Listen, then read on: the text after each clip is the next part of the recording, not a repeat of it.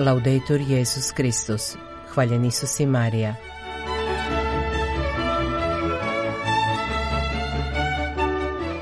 Počinje program Vatikanskog radija na hrvatskom jeziku.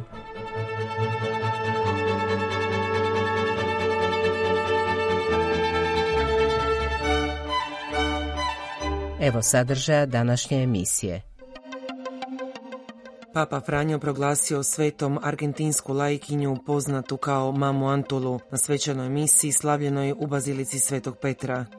Doprite do ljudi koji pate dijelima, a ne riječima, rekao je sveti otac u molitvi Angelusa ističući svjetski dan bolesnika i apelirajući ponovno za mir u svim ratnim područjima.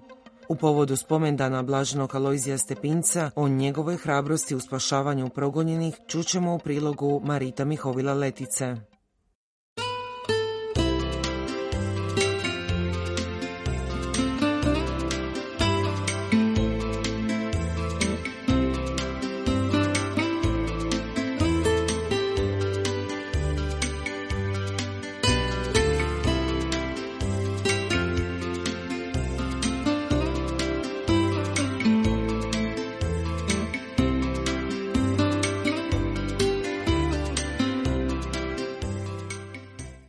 Mama Antula je prva argentinska svetica, proglasio je svetom Papa Franjo koji je i sam argentinac danas ujutro na svečanoj svetoj misiji u Bazilici Svetoga Petra. Marija Antonija de San Jose, poznata u svojoj zemlji, a među milionima vjernika diljem svijeta kao mama Antula, živjela je u Argentini u 18. stoljeću. U to je vrijeme Isusovački red bio protjeran iz Argentine. Marija Antonija, lajkinja, zadala je širenje ignacijske, odnosno Isusovačke duhovnosti diljem zemlje. Među oko 5000 prisutnih vjernika u Bazilici Svetoga Petra za ovu prigodu bio je nazočan i novo izabrani predsjednik Argentine. Danas mislimo na Mariju Antoniju de San Jose, mamu Antolu, rekao je sveti otac. Ona je bila putnica duha. Proputovala je tisuće kilometra pješice kroz pustinje i opasne ceste, noseći sa sobom Boga. Danas je ona za nas uzor apostolskog žara i odvažnosti, nastavio je papa. Kad su Isusovci bili protjerani iz Argentine, duh je u njoj zapalio misionarski plamen temeljen na povjerenju u providnost i ustrajnost. Pomolimo se danas svetici da nam pomogne. Pod Michelangelovom kupolom svečano su odjeknule litanije svih svetih, potom je papa izgovorio formulu kanonizacije. Đakon je posvetio relikvije mame Antule, a evanđelje je pročitano na grčkom jeziku, kako je to običaj u posebno svečanim prilikama. Papa je već u petak slavio novu sveticu te isticao njezine vrline primivši skupinu argentinskih hodočasnika na audijenciju u dvorani Klementina u Vatikanu. Sveti se otac osvrnuo i na ovo nedjeljno evanđelje koje opisuje Isusovo ozdravljenje gubavaca. Čovjek nije patio samo od gube, nego i iznad svega od marginalizacije, kazao je papa. Strah, predrasude i lažna religioznost to su tri uzroka velike nepravde, tri gubave infekcije duše zbog kojih slavi pate jer se prema njima ne pristupa prikladno. Braćo i sestre, nastavio je papa, nemojmo misliti da se to događalo samo u prošlosti. Koliko patnika susrećemo na pločnicima naših gradova i koliko strahova, predrasuda i nedoličnih ponašanja, čak i od strane onih koji vjeruju i nazivaju se kršćanima. Čak i u našem vremenu, nadalje je rekao rimski biskup, prisutna je velika marginalizacija, postoje barijere koje treba srušiti, postoje infekcije gube koje treba izliječiti. A kako se odvija takvo iscijeljenje, upitao je Papa Franjo okupljene vjernike. Ne držanjem udaljenosti ustvrdio je te dodao da je Isus napravio prvi korak i dotaknuo bolesnika. U Bazilici Svetoga Petra danas se okupilo više od 5000 vjernika na proslavi, među njima tisuće papinih sunarodnjaka, uključujući biskupe, svećenike i hodočasnike iz nadbiskupije Portinja, u kojoj je Papa Franjo nekoć bio pastir. Diljem Argentine organizirana su bdjenja, a liturgija se prikazivala na golemim ekranima na javnim trgovima. Argentinski predsjednik sutra ujutro imaće privatnu audijenciju s papom Franjom u Apostolskoj palači.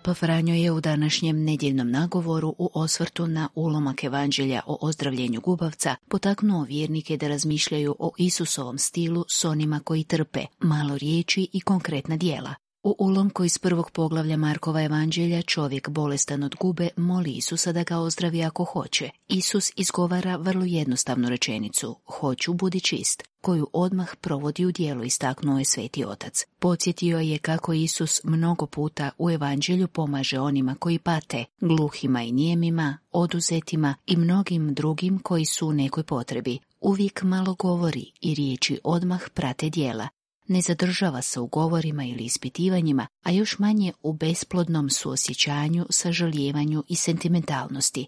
Pokazuje radije delikatnu skromnost onoga tko pažljivo sluša i djeluje brzo, po mogućnosti tako da ne privuče pažnju drugih. To je prekrasan način ljubavi i jako nam je dobro zamisliti ga i usvojiti, rekao je papa te dodao. Sjetimo se i onih situacija kad slučajno sretnemo ljude koji se ponašaju ovako, umjereni u riječi, ali velikodušni na dijelu. Nerado se pokazuju, ali su spremni staviti se na raspolaganje i biti od koristi, učinkoviti u pomaganju zato što su voljni slušati. To su prijatelji i prijateljice koje možeš pitati hoćeš li mi pomoći, uvjeren da ćeš čuti odgovor gotovo istim onim Isusovim riječima da želim, tu sam za tebe. Ta je konkretnost tim važnija u svijetu poput našega u kojem se čini da prolazna virtualnost odnosa uzima sve više maha. Ljubav treba konkretnost, prisutnost, susret, darovano vrijeme i prostor. Ne može se svoditi na lijepe riječi, slike na ekranu, selfije nekog trenutka ili na brzinu napisane poruke.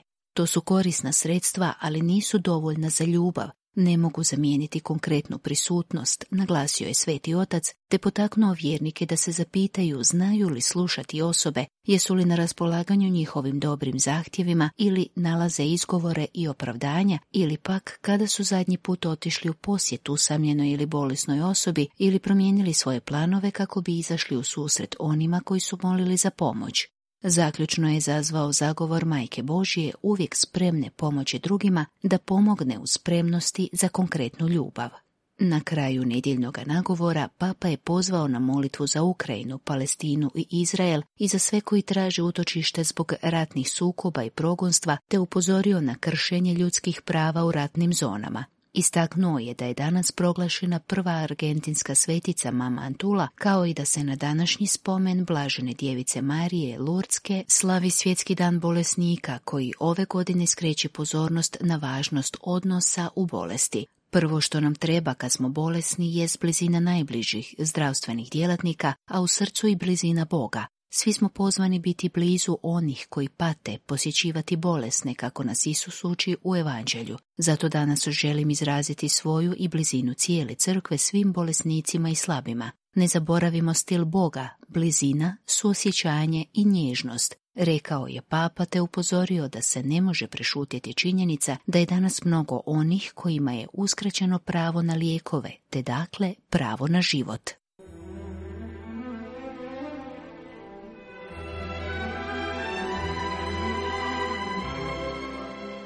U povodu spomendana blaženog Alojzija Stepinca o njegovoj hrabrosti u spašavanju progonjenih govori Marito Mihoviletica.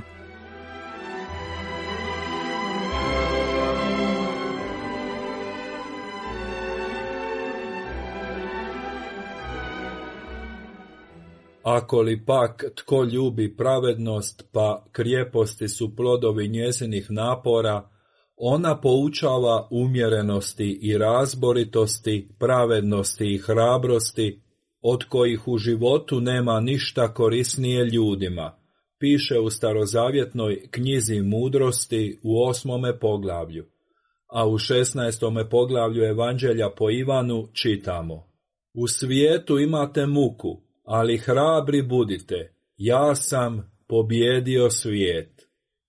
Kad hrabrost prevlada u Encourage Prevailed, naslov je knjige koju je 2011. objavila američka povjesničarka židovskoga podrijetla Esther Gitman.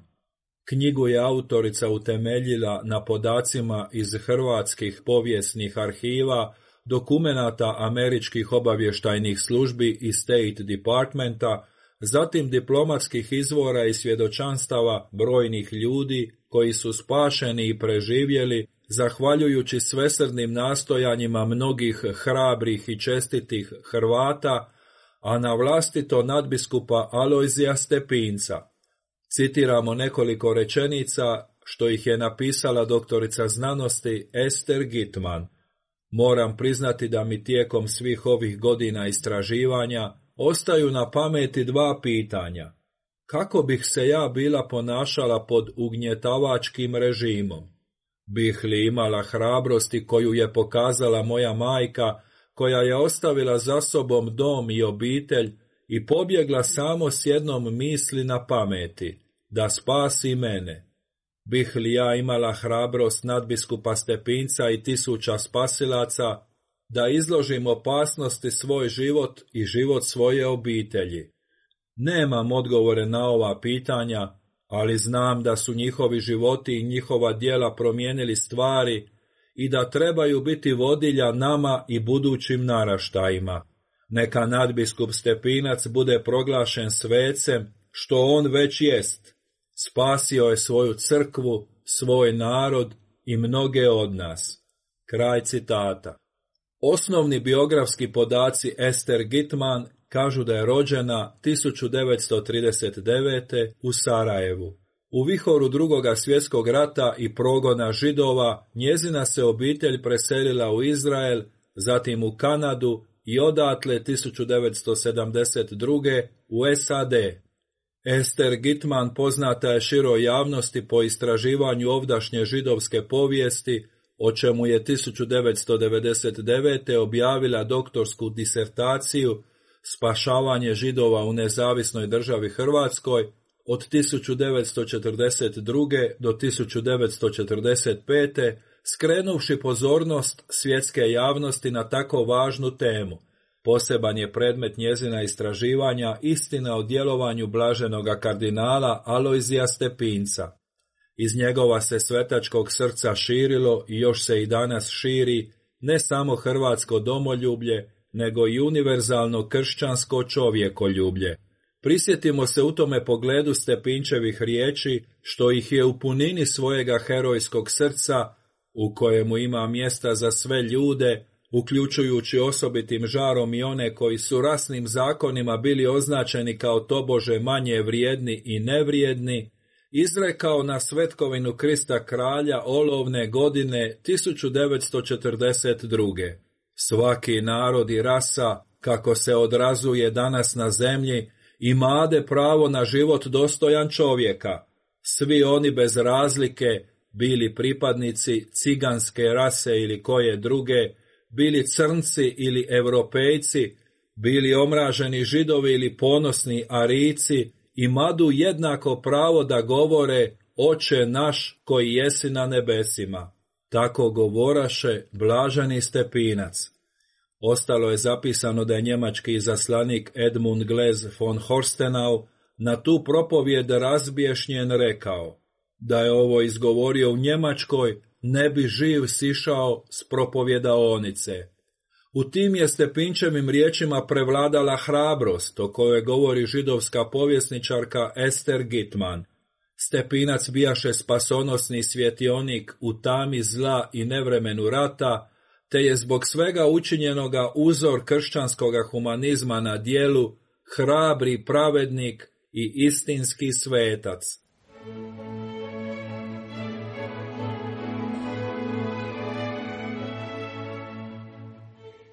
Bio je to redoviti prijenos Vatikanskog radija na hrvatskom jeziku. Hvaljen Isus, laudetur Jezus Kristus.